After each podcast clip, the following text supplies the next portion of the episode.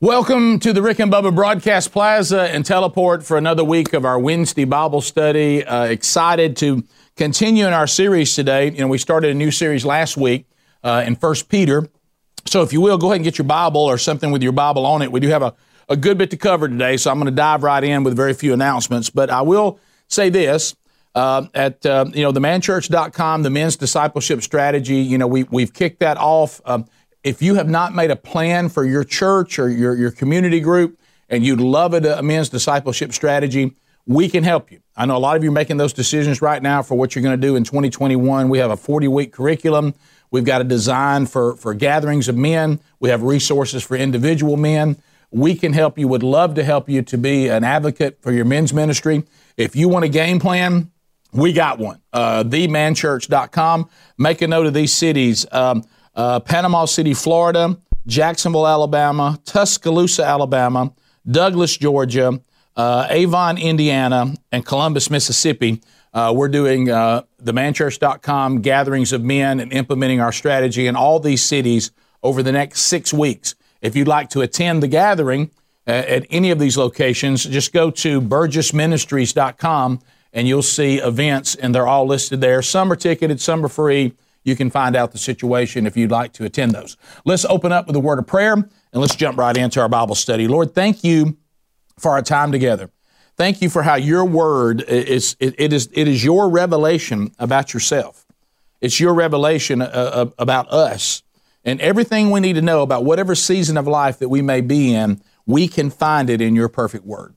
Help us, Lord, to take away today what you intend, not only uh, as a group spending time in your word, but as individuals. In the name of Jesus, we pray. Amen.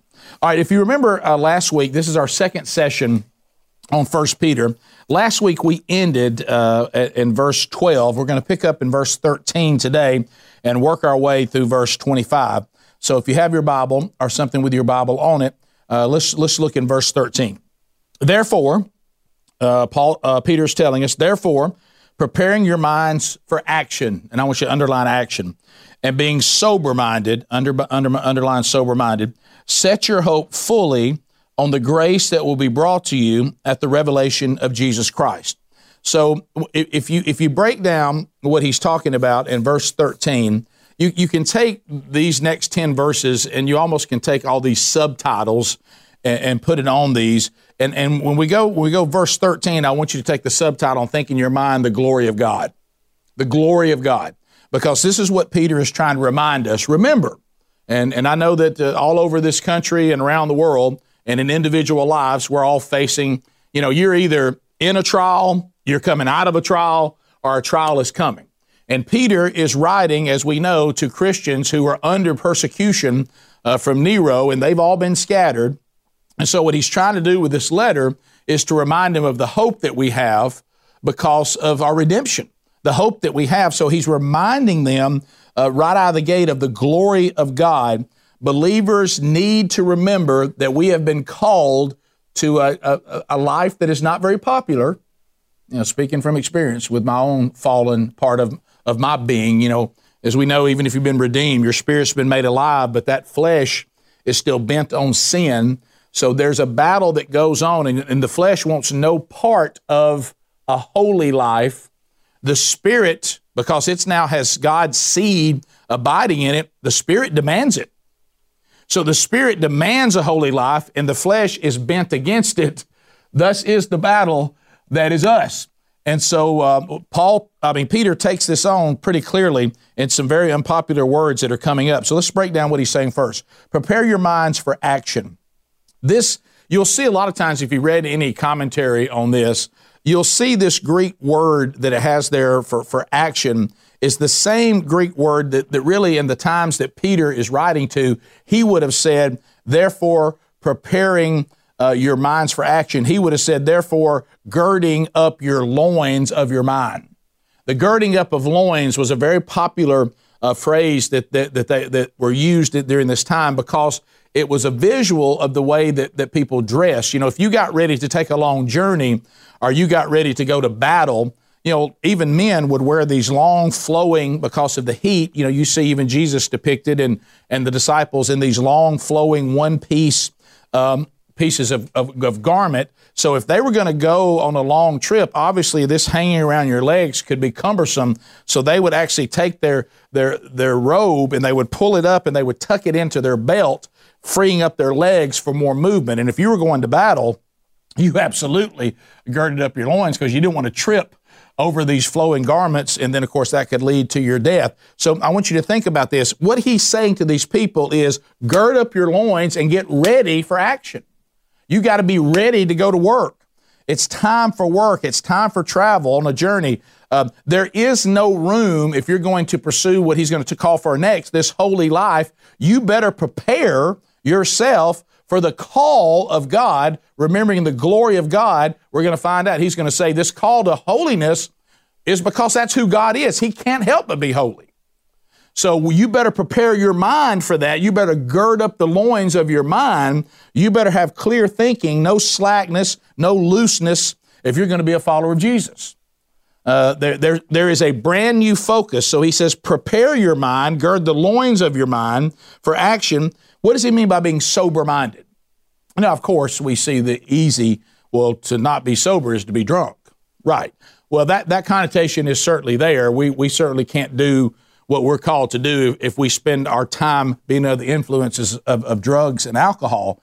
But he's really talking even beyond that, that we can't have any uncertainty in our clarity of thought. We don't need anything and, and remember, one of the things the adversary does against us that is unfortunately very, very effective is even if he can just get us not to take action, he doesn't even need us to rebel if we just won't do anything. If he can get us to be stymied, you know, you think about what we've been going through with this this pandemic and all this free time that we've been given, and and you know, so, and there's been people that have been you know, there's people that have been out of work. There's been people, their business has been closed. Their routine's been turned upside down. Uh, we had all these travel plans. I told you Sheri had all these travel plans. I had all these plans that I was going to be out doing all these things that, praise the Lord, it's starting to happen now. But we thought this manchurch.com thing and, and this tour was going to be back in, in the spring. And God took those plans and He wadded them up. Well, one of the things that, uh, that, that happened during that time is my wife and I spent time together that we, we didn't think we would have. God said we needed to work on our relationship. Sheri and I didn't think we needed to. Another thing God said is, I need you in the Word more. Uh, this time you don't have to study the Word, you got it now.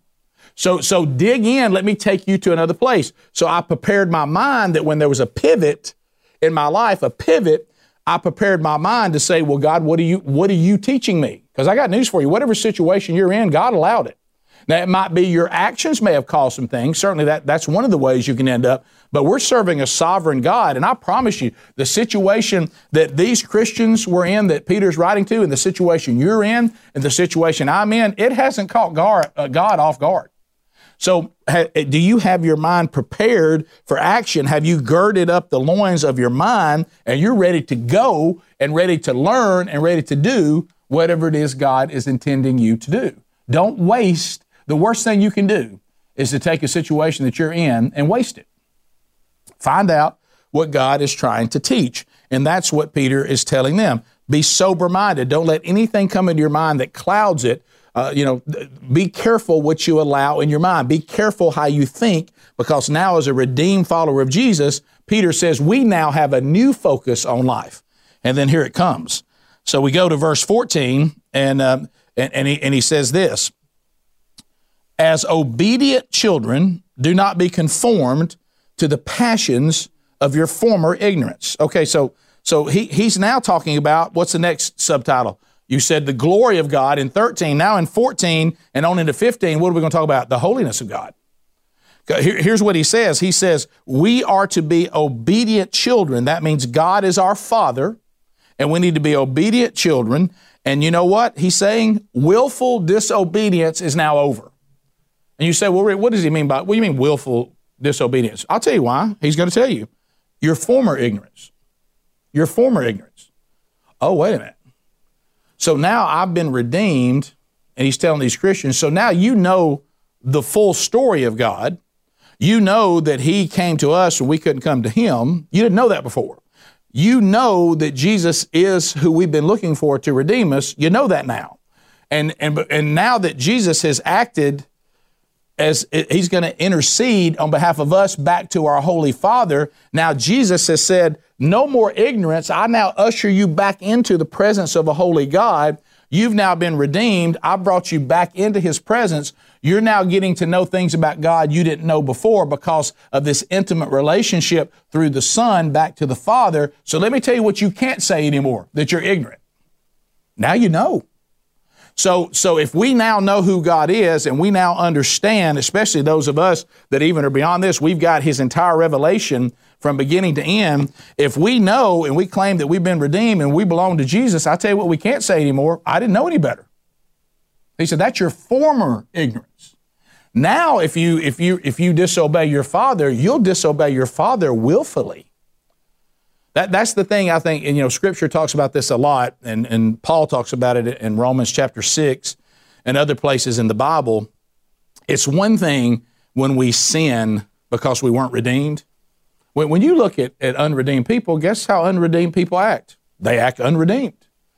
But what is nauseating, and we hear analogies like a dog returning to his vomit, which Peter tells us about that as well. When we hear, you know, phrases like this, now, if we sin, we sin as free men and free women. That's different.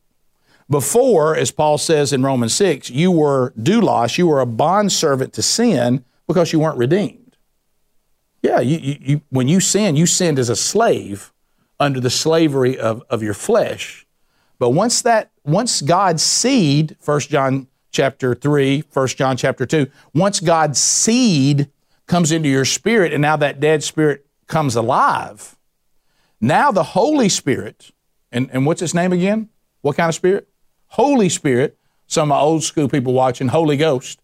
Well, the name the name is holy. I mean, it, it, it's it's descriptive holiness, something that we don't like to talk about, especially in the new era of grace abuse, where we act like it doesn't really matter because you know God's going to be okay with us anyway Of course, that's not scripture, but it sounds good. It's certainly more palatable. It's just not biblical. But so the Holy Ghost, the Holy Spirit, God's seed comes into our spirit, makes it alive. And then what does the Bible tell us after that? What is Peter saying here? Well, you can't say you're ignorant anymore. There's been an awakening. Your spirit's alive now. If you return back to your sin now, your former ignorance, well, then you'll return back there of your own free will. You'll go back as a free person and you'll abuse God's grace. And so we, we can't do that. So he says, um, we know that God is our Father. The Mosaic Law, Commandment 5, comes with a promise, just as we were commanded to obey our earthly parents. Now, Peter is saying, you must now obey your heavenly parent, your heavenly Father. And then he goes on to, to warn us about our former ignorance against indulgence uh, indulgence. We don't fashion ourselves according to our former lust. You know, you can't say, I, I have this this phrase that I use in my own life, and, I, and I'll have people in, in my circle of accountability that will, will, will use this. There'll be times when I will say, I, well, now look, I'm not going to do that. Now, that's what old Rick would have done.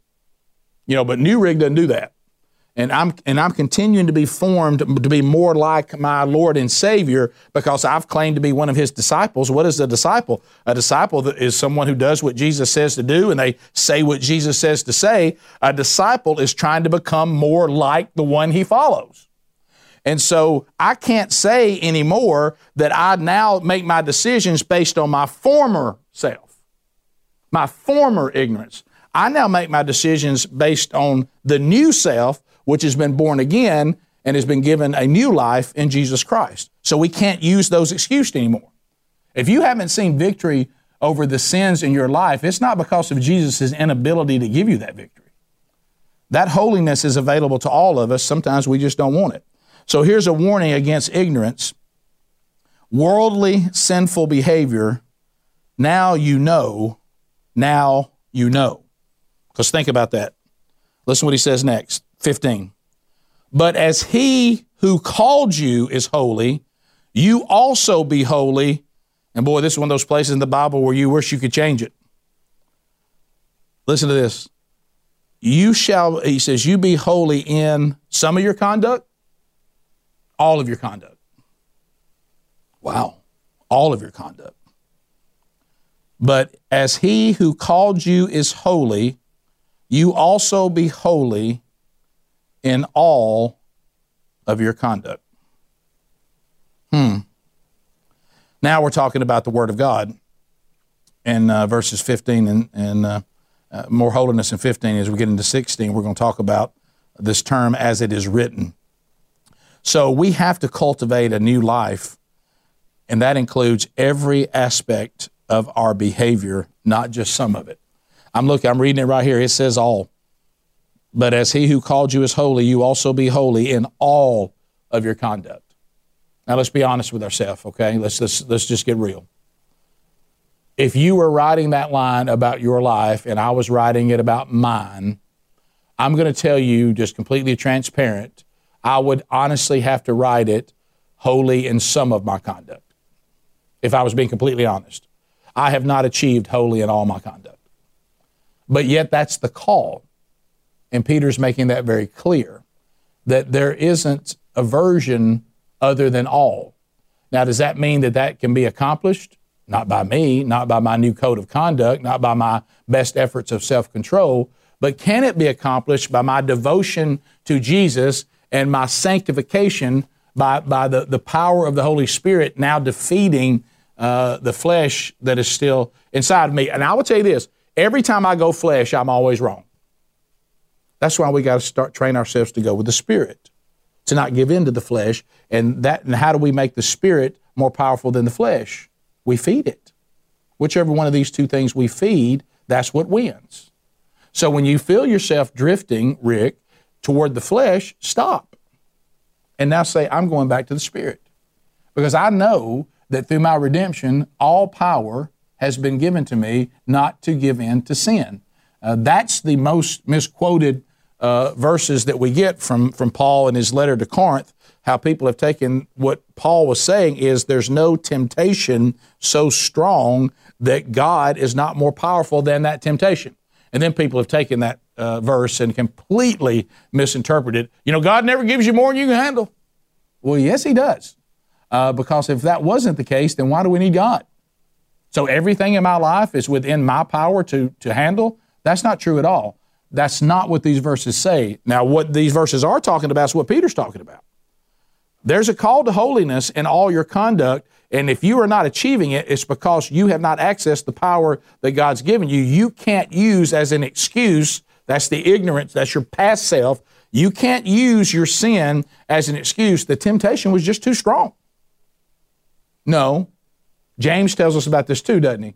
Now, most of you, it's not the devil that takes you into sin, it's not the demons that take you into sin. Most of us go to sin of our own free will. We decide to pick the flesh over the spirit uh, because the call to holiness is there and it is attainable. It's just not many of us are willing, or do we even want it? Do you want to be holy in all your conduct? Do you look at that as not being something desirable? There's just certain things in this world you'd rather not give up. But the call is all of your conduct. It isn't some of our conduct. And then he goes on to say why this call is there.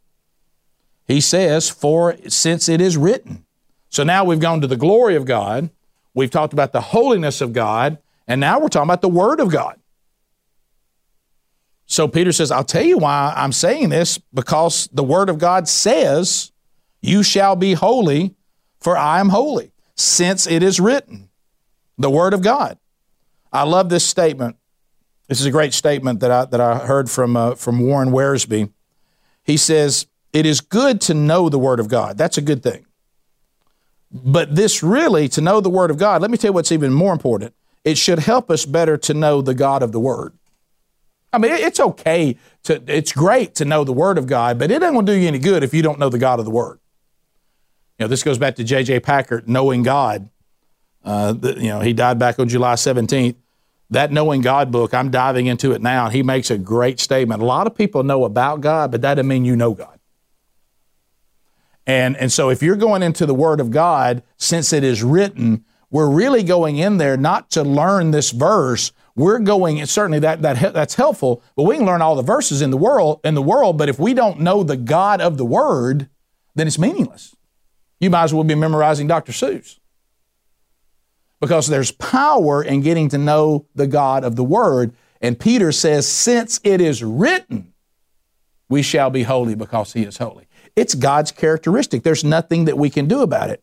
We must cultivate this new life and we must we must have it be, you know, picture us just being all, almost like a soldering gun. We're being burned into his character. He he's his seed is in our spirit and he makes us more like him.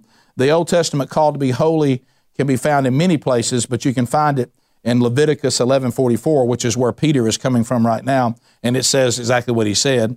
Uh, you shall be holy, for I am holy. But you also will see the call to holiness throughout the New Testament as well. And that's the reason why I want us to understand this call to holiness, and Peter clarifies this, this isn't just an Old Testament concept.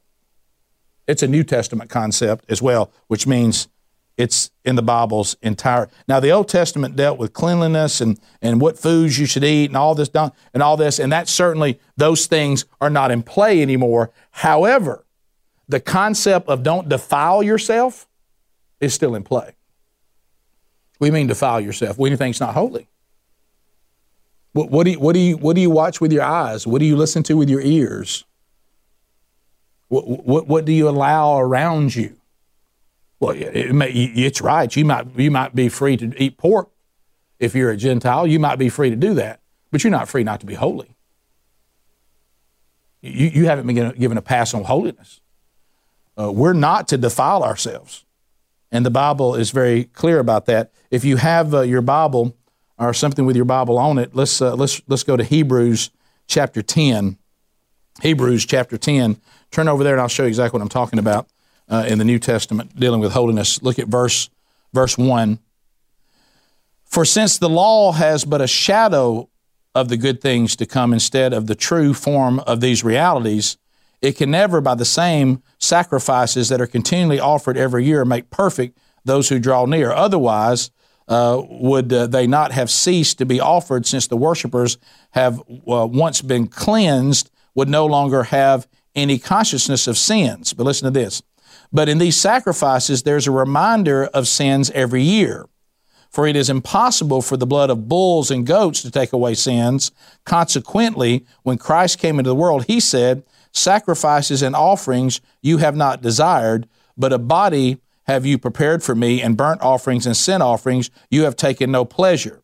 Then I said, Behold, I have come to do your will, O God, as it is written of me in the scroll of the book when he said, Above, you have neither desired nor taken pleasure in sacrifices, offerings, burnt offerings, and sin offerings, are these offered according to the law? Then he added, Behold, I have come to do your will. He does away with the first in order to establish the second. And by the will, we have been sanctified through the offering of who? The body of Jesus Christ once and for all. There was a time you had to keep doing these sacrifices over and over and over again. These were done by God and required by God in the Old Testament. Why? For us to be aware of sin, for us to be aware that we can't ever seem to overcome our sin problem without sacrifice after sacrifice after sacrifice. And then the writer of Hebrews says, Well, let me tell you what happened in verse 10 all the offerings have now been sanctified through one offering, and that's the body of Jesus Christ once and for all. So, what does that mean? If we're not to defile ourselves back during all the, the ritualistic cleansings of, of forgiveness of sin, now that we look at the one and only Lamb of God, we are once and for all, every day, because of what He's done, we're called not to defile ourselves. That, that is a call uh, to holiness. If you don't believe that, uh, take uh, Hebrews and continue. Let's go over to chapter 12 now. And then, of course, this, this verse in 14, which I hope that you have thought about. I think about it every time holiness is discussed, and that is verse 14 in chapter 12 of Hebrews. And it says this Strive for peace with everyone and for the holiness without which no one will see the Lord. Hey, don't forget about holiness because without holiness, you're not going to see the Lord. Rick, do I have to be holy to step into the presence of God? Yes. Yes. Keep, keep in mind, Jesus Christ now makes us holy. So if, if you now claim that you've been made holy by Jesus Christ, but you don't live a holy life in all your conduct, what did it not take? Is, is there part of Jesus that's not hitting on every cylinder? What part of Jesus did you somehow not get access to? We're not to defile ourselves. We're to be holy in all of our conduct, not some of it. So th- this is not the Mosaic dietary restrictions. Jesus now makes us holy. Verse, uh, verse 17. And if you call on him as Father who judges impartially according to each one's deeds, conduct yourselves with fear throughout the time of your exile. So we've talked about in verse 13 the glory of God. We've talked about in, in, in 14 and 15 the holiness of God. Verse 16 says the word of God. Now Peter is going to shift in 17 and 18, and we're going to talk about the judgment of God. He said, Let me tell you another motivating factor the judgment of God. And if you call on him as Father who judges impartially according to each one's deeds, meaning nobody is going to strut into heaven, we are all equal. All this talk about equality right now, I'm going to keep saying it over and over again, Wednesday after Wednesday and day after day if I have to. If you want, if you want true equality, it's at the foot of the cross. God the Father, He judges His children and He has no partiality. Nobody's going to strut into heaven. The wealthy will bow down at the foot of the cross just like the poor. There's no ethnicity there. Uh, there's no superior race, inferior race. Uh, there's there's no uh, uh statute. Uh, well, you know, I, I, come from this family. You come from that family. There's no class status. True equality is at the foot of the cross. We're all standing in the judgment of God, equally condemned without Jesus. And he says, so remember that so conduct yourselves with fear throughout the time of your exile. He's talking about, you know, you're being persecuted, you're being scattered. And I know that sometimes we may find ourselves saying, well, the situation I'm in right now, God understands if I kind of knock it out of gear right now. You know, he's saying, hey, you may be in exile, you may be under persecution, but if you think this gives you a pass not to live your life in fear of God, you'd be incorrect. He doesn't care whether you're in exile or whether you're having a great day. He doesn't care whether you're being persecuted or you're living a, the life of Riley. He doesn't care. Both those situations, we're to live our life in equal fear of the judgment of God. He does love us. Yes, He does. We, we, can, we can come to Him because of Jesus, but He, and He is to be feared. He has no favorites. We should live in reverent fear. The character of the Father demands our sanctification. So, first of all, what demands his sanctification? His character. It, it, it demands it. I mean, any of you who've ever been parents, you know what I'm talking about. And the writer of Hebrews again says what? That, that, that uh, just as we discipline our children because we love, him, love them, you think God? God disciplines his children because he loves us too. It, many times my father's discipline has served me quite well. And he loved me enough to discipline me. You see the apostle Paul in 2 Corinthians chapter 12, he said, I keep asking for this thorn in my flesh to be removed. I've asked him three times about it. And you know what he told me? No. And you know why he told me no? Paul doesn't leave us hanging to keep me from being conceited. Because Paul had become a pretty big deal. And he'd also seen a revelation about the third heaven that God told him to keep quiet about. And he said, I could become puffed up and conceited, but what my father has done, he loves me enough to say, No, you won't be conceited as long as I leave that thorn in your flesh and I let you to keep being harassed by the messenger from Satan. I'm not taking that away from you. And keep in mind, if you've ever been to Second Corinthians, if you go to chapter 11, about halfway through, Paul goes on a resume of suffering that'll make you feel like you got no problems.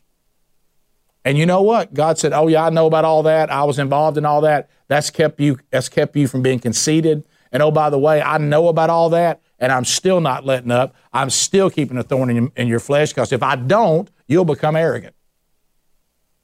And so you know what Paul says? I celebrate my weakness. I bring on insults, bring on calamities. Because when I am weak, God's strength is made perfect. I can, I can, I can relate to that. I can relate to that. So Peter reminds them, don't ever forget to have a reverent fear of your Father. Now, now we move to another motivating factor. One motivating factor is it's the character of God, and, and we need to be in fear of the judgment of God. So we've talked about the glory of God, the holiness of God, the judgment of God. Now picking up in 18 and rolling through 21, uh, we'll walk through the love of God. You know, see, I, I think so many times this is the mistake that I see many times is just a humble servant of Christ. I, I, see this, and it's going on especially in, in our modern day American church. It's as if God has this resume, and we take God's resume, which is several pages long, and we tear out one page, the love of God, and that's all we want to talk about. I just want to talk about this one characteristic of God. Now, to not talk about it is wrong, but to only talk about it is wrong as well. Peter doesn't immediately start with love of God, love, the love of God. No, he starts with the holiness of God, the fear of God, God's word. Then he gets to the love of God, which is important. But that's not God's only characteristic. It, it is bad theology to only talk about the, God's love. You got to talk about his wrath too. You got to talk about his holiness. You got to talk about his judgment. You got to talk about his, Uh, obedience. You got to talk about discipline. These are all part parts of God's character. But we are thankful because we'd have no hope without his love as well. And Peter doesn't leave this out. Listen to what he says in 18. Knowing that you were ransomed from the futile ways inherited from your forefathers, not with perishable things such as silver or gold, but with the precious blood of Christ, like that of a lamb without blemish or spot. Amen. The cross of Christ the price of redemption. We were not ransomed with an insufficient offer. I love that. It, we don't need, I know there's some bad theology out there. I call them my Jesus plus people. Well, Jesus isn't everything, it's Jesus plus something else. Now, if you want to say it's Jesus and then because of Jesus, there's a response or there's fruit and there's obedience that flows from Jesus, Hallelujah. That's biblically sound. But this thing that somehow it's Jesus plus something else, like, like Jesus on the cross, it just wasn't sufficient. He had to do that plus something else to truly save you. It, that's bad theology. And Peter is talking about that. He said the cross of Christ paid the price of redemption. It was not cheap, but it was also not insufficient. Silver or gold, you couldn't buy it. Anything perishable can't buy redemption. Salvation is not for sale. Now, if you remember, uh, you, you, go to Numbers 22, and, and you, you remember when uh, the Balak, who's the king of Moab, do you remember this? He's talking to Balaam. That's that's his prophet for hire.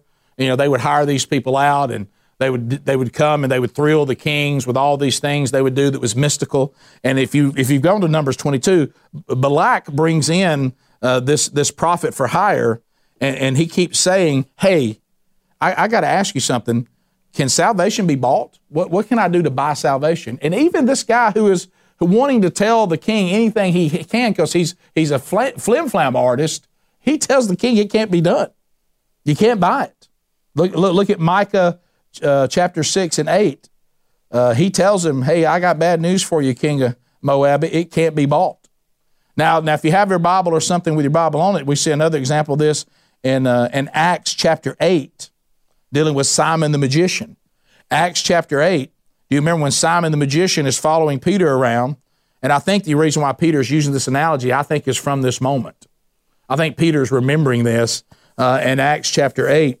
So Peter the magician is following, uh, I'm sorry, Simon the magician is following Peter around, and he offers Peter cash, and Peter denounced him on the spot. You can't buy salvation. Uh, if you have it, we'll look at it in Acts chapter 8 uh, because this, I really believe, and a lot of the commentaries thinks this too, that Peter is referencing this, this analogy because he, he saw it with Simon the magician. It says, um, if you, uh, if you look at, I'll start in verse 9. But there was a man named Simon who had previously practiced magic in the city, amazed the people of Samaria, saying that he himself was somebody great. They all paid attention to him uh, from the least to the greatest, saying, This man is the power of God that is called great. And they paid attention to him because for a long time he had amazed them with his magic. But when they believed Philip, the evangelist, as he preached good news about the kingdom of God and the name of Jesus Christ, they were baptized, both men and women. Even Simon himself believed, and after being baptized, he continued with Philip and seeing signs and great miracles performed, he was amazed.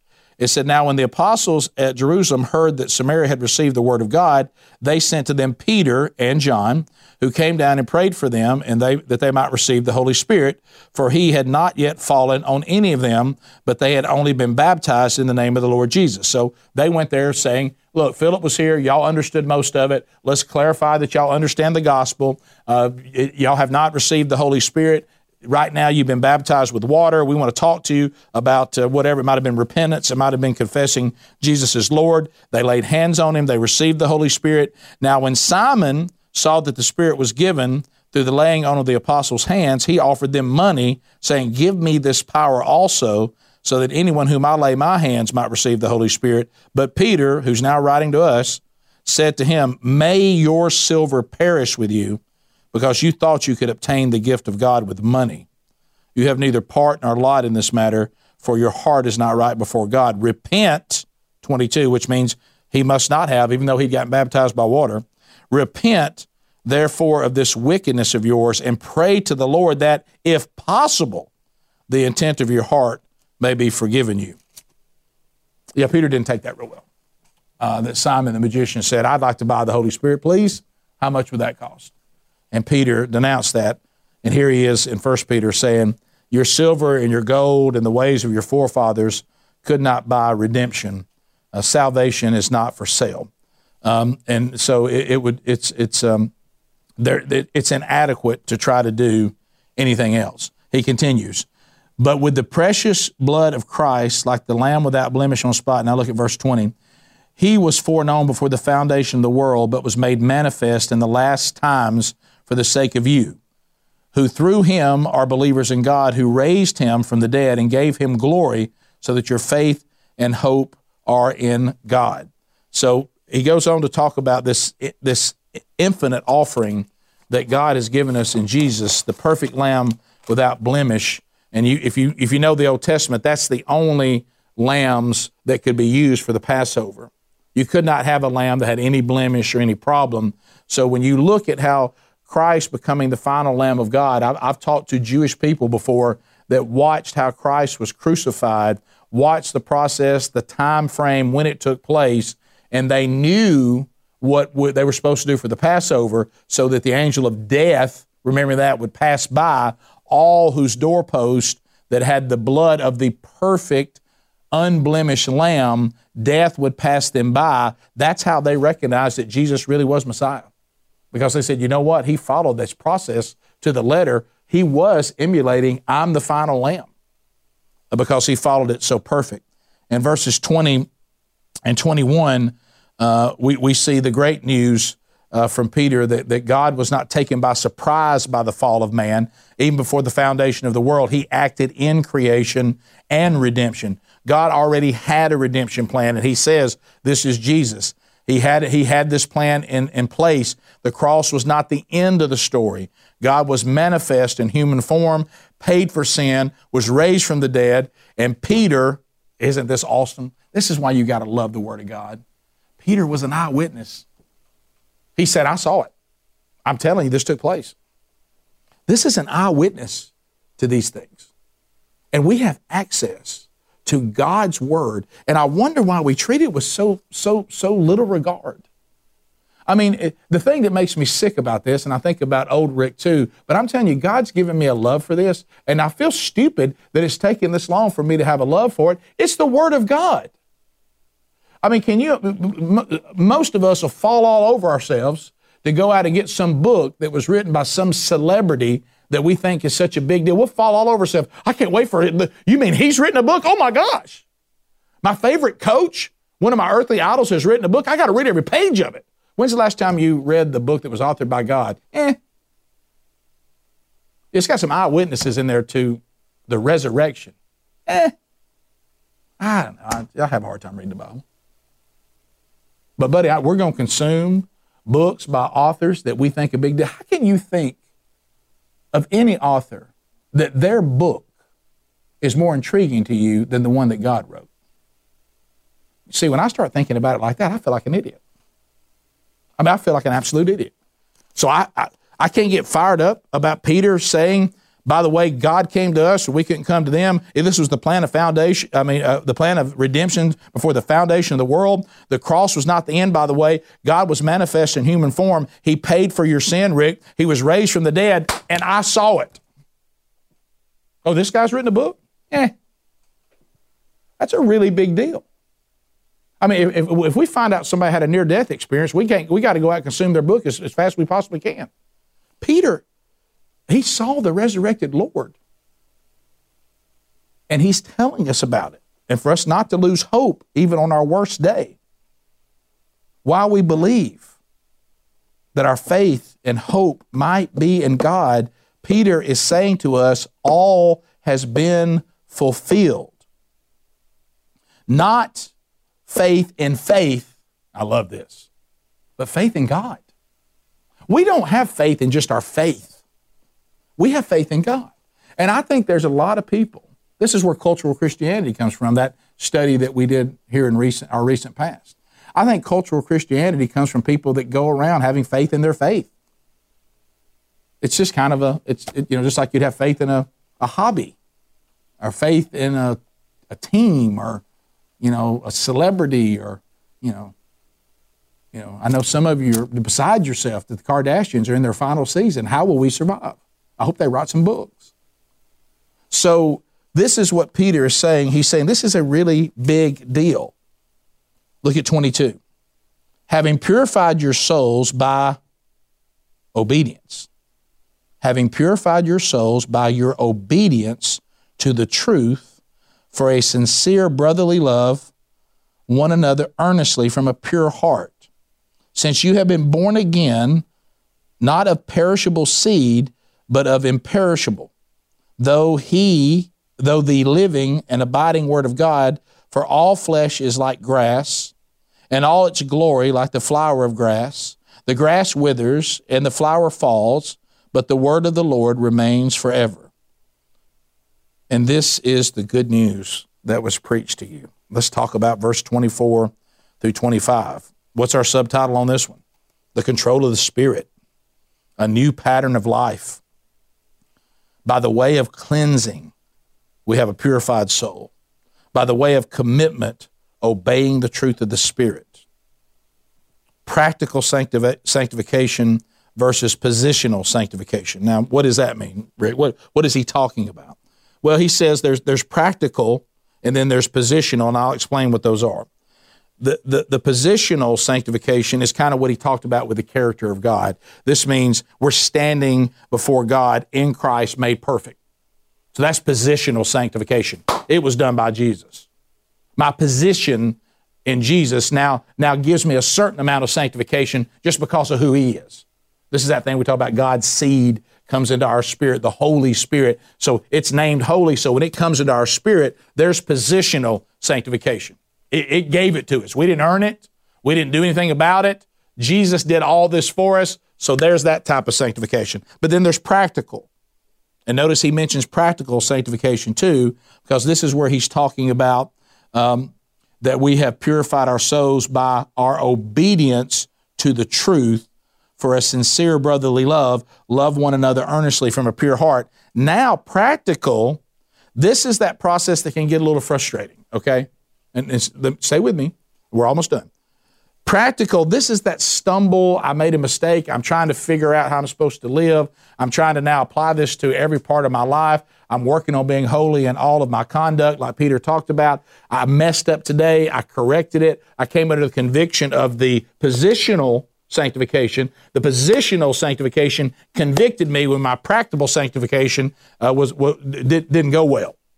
I might have stumbles, I make corrections, but now the practical is, is I'm now correcting myself and I'm pursuing Christ and I'm seeking Christ. I'm getting in His Word. I'm getting in prayer. I'm becoming connected to the true vine. That's, that's producing fruit in me. But the more that I fall in love with Jesus, because I know Him more, to know Him is to love Him, to love Him is to obey Him, now I'm taking practical steps to say, no, I won't be part of that. Yes, I'd rather be involved in that. See, that didn't happen. I, that, that's me not earning any, anything. I'm growing. And then what does that do? It grows me into that positional sanctification that Jesus said I should have anyway. Does that make sense? That, that's positional sanctification versus practical sanctification. And that is what Peter is talking about in these last verses. And then he says, What else should we see? Not just a new life, but a new love. We, sh- we should love the Lord's people fervently. He says that, look, you, you, part of your obedience is this new kind of love. It's a pure love. What does that mean? I just love you because God told me to. I'm being obedient because, you know, He obviously deemed you of enough value that He would go to the cross for you. Who am I to deny you love that God didn't deny you? You know, and that doesn't mean that the, the, way people behave is okay. It doesn't mean that people aren't annoying. It doesn't mean that you disagree. But what he's saying is, especially within the church, that he said, matter of fact, he said, the world's going to know who my people are by the way y'all take care and love each other. And Peter says this is one of these things that, that you got to remember, especially what when he's talking about this, this persecution that they're under.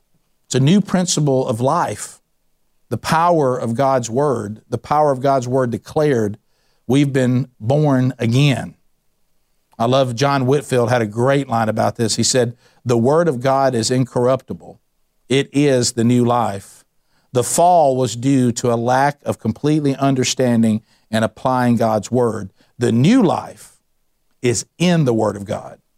It, it, it, it, it, can, it can convicts, it affirms, it exhorts, as we see when uh, we see Paul talking to Timothy about this in his letters to Timothy before his death.